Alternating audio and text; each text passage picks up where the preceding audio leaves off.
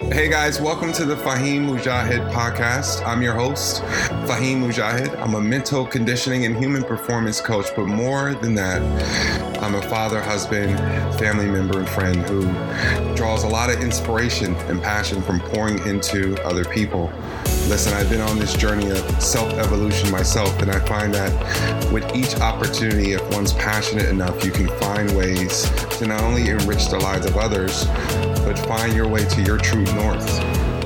I find so much inspiration from growing and learning and doing whatever I can to expose my own wounds so that we can collectively heal together. What I want for this podcast is an opportunity for me to use it as my offering to shifting the energy, the focus, the consciousness of the world that we're all experiencing, the world that we're all living in. It's a place that I want to grow with you so that we can all grow and become the best versions of ourselves. Hey guys, and welcome to the Fahim Mujahid podcast. Um, thank you for tuning in to today's episode. As always, a conversion, a powerful conversion of two beautiful communities um, with um, with whom I'm proud to be a part of. Um, the first is the Breathe Life community, um, which is a mindful movement that comes together um, every so often and creates beautiful space that allows or gives access to personal growth in a loving, non-judgmental environment. Our last Breathe Life event was last month, and we held space in this beautiful movie theater here um, in Miami called um, an area called Merrick Park, a landmark theater, and it was dope. It was a really powerful experience. There were a lot of new faces, which you love to see. Um, you love to see other people showing up and pouring in. And then, of course, Headcase is our online community. Um, Headcase is something that I'm still putting some of the final touches on. I hope to be able to speak into existence um, this week. I'm excited about it. Um, we're coming towards towards the final stretch. And as I see it manifest itself uh, more and more, I get more inspired every day. So, Headcase and Breathe Life communities, members, um, tribes, if you guys are not a part of either one of those communities, that's, that's all good. Um, if you do feel inspired to do your due diligence and check it out, you guys are more than welcome into the spaces. Um, I think we struck a beautiful balance between really seeing each other where we are, but also inspiring um, the we and the who that we want to become within our community. So, Breathe Life. Um, I'm entire. I'm I'm inspired to be on today's episode. I know it's been a while um, since the last time I poured in, um, but I'm excited to be here nonetheless and really pour into today's topic of discussion.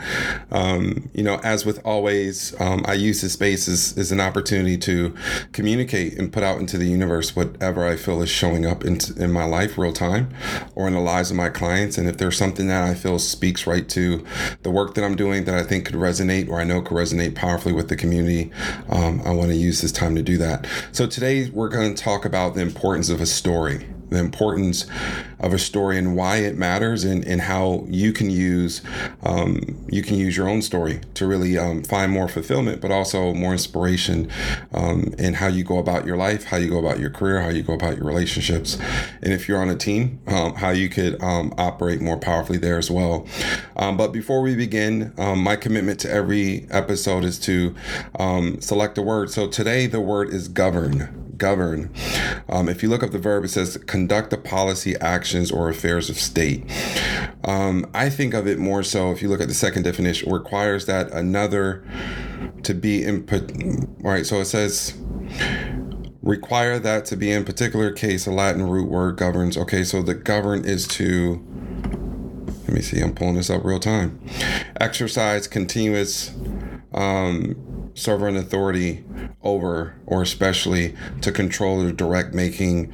Um, so the reason why this word is powerful f- for me or what's showing up powerfully for me and all the different meanings behind it um, again that's the beautiful thing about words they all you know, although they have their technical or or Webster dictionary definition, um, what we find is if we're willing to take an honest look and explore words, words mean sometimes very powerfully um, different things. They show up differently on our lives or where we are, depending on where we are in our lives. So, um, for me, what shows up govern. I was reading a piece of literature recently, and there was a phrase that came up, and the phrase um, without boring you too much with the passage. But essentially, the final thought was Do you have the ability to be able to govern oneself? Right? And, and the author was trying to draw a distinction between people who are allowed to access a certain level of um, connection with their life or fulfillment or purpose.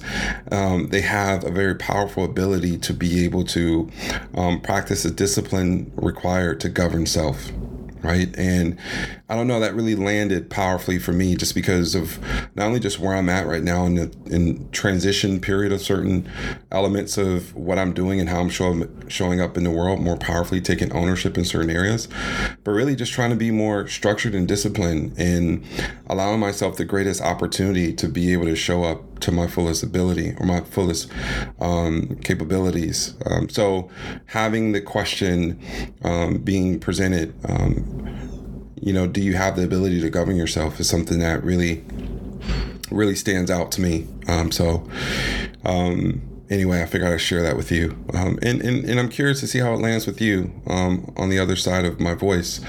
Um, when you think about what you have right now in your life and what's showing up and what's what you're creating and what you're also kind of like journeying through, whether it be any kind of challenge within your relationship, career, profession, whatever, um, is there an opportunity where you could take more ownership um, and govern, um, be more in control of how you're governing not only your response, but the outcome um, that you're working through, whatever season that you're going through? Is there an opportunity to take more of a governed ownership of it? So, anyway, it resonated with me. Um, this, all right, so the subject of stories. Oh man, stories. So, I guess so. What ins- what inspired the space when we're talking about stories is that um, the powerful thing about stories is that I was recently, and I don't know if you recall, but I, I was recently replaying the Eight Mile, the movie Eight Mile that starred Eminem, and in this movie of Eight Mile, um, there's a part at the end of the uh, of the movie where he's going against his local phenom rap artist, and they're going to go back and forth. So obviously, they're freestyling each other, but what makes a powerful freestyle is that you take in um, personal elements and you direct them Um, at a very kind of like a adversarial way to whoever your component is, and you hope to get this person flustered or out of sorts, and it just makes the it makes the um, it makes the competition much easier because obviously the person is being triggered, right? So if you're being triggered psychologically, you're not going to be able to access the realm of thought or thinking or, or words or phrases um, that may put you in on the front foot. So you're already going to be at a disadvantage. And anyway, so you get to the end of this movie, and Eminem is up there against this um, his opponent. And what's powerful about that moment, if you've seen the movie, is that he goes about listing everything um, that would serve as um, tools or that that would serve as um, something that the his opponent could use very um, adversely to what he's trying to um, show up or how he's trying to present himself, right? So he uses everything that um, the person going against him could use against him. He's using that to more in that moment celebrate, right? So if he if he doesn't have any shoes, or if he comes from poor means, or if he can't read, or if he whatever it is, he's actually using that and harnessing that, taking it away, doing two things all at once, taking it away from the other person to be able to um, present it in a negative light or to use it as something that's demonstrative or that's going to take away from um, the way he's showing up in that moment or to make fun of him. Um, but then he's also kind of like taking ownership, personal ownership of his own story and allowing that story to help him more powerfully show up in the present moment and I thought that was so. The reason why that was so powerful is because if you see it real time, it's inspirational, right? You can't help but to be inspired.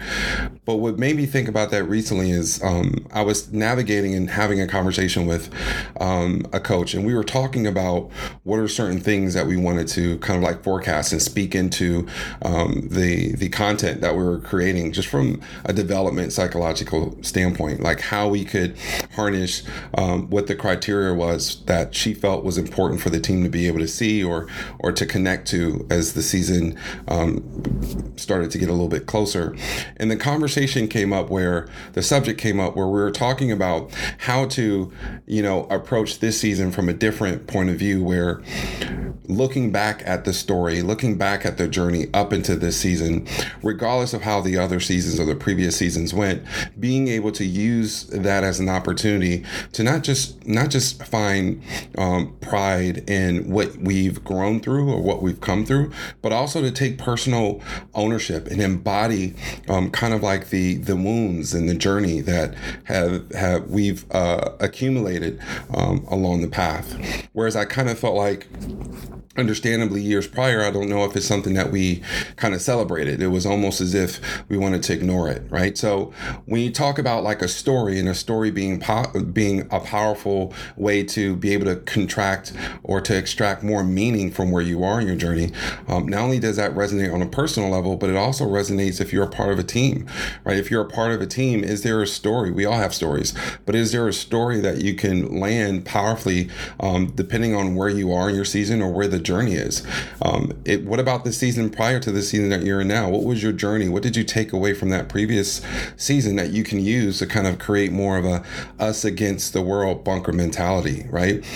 How can you use that meaning and spread it out amongst the people on your team to make sure that there's a connection and an identity of what that story is going to be, and and we're all taking ownership of that one story or that, or that story being a powerful anchor that can help propel us to where we want to be on season's end.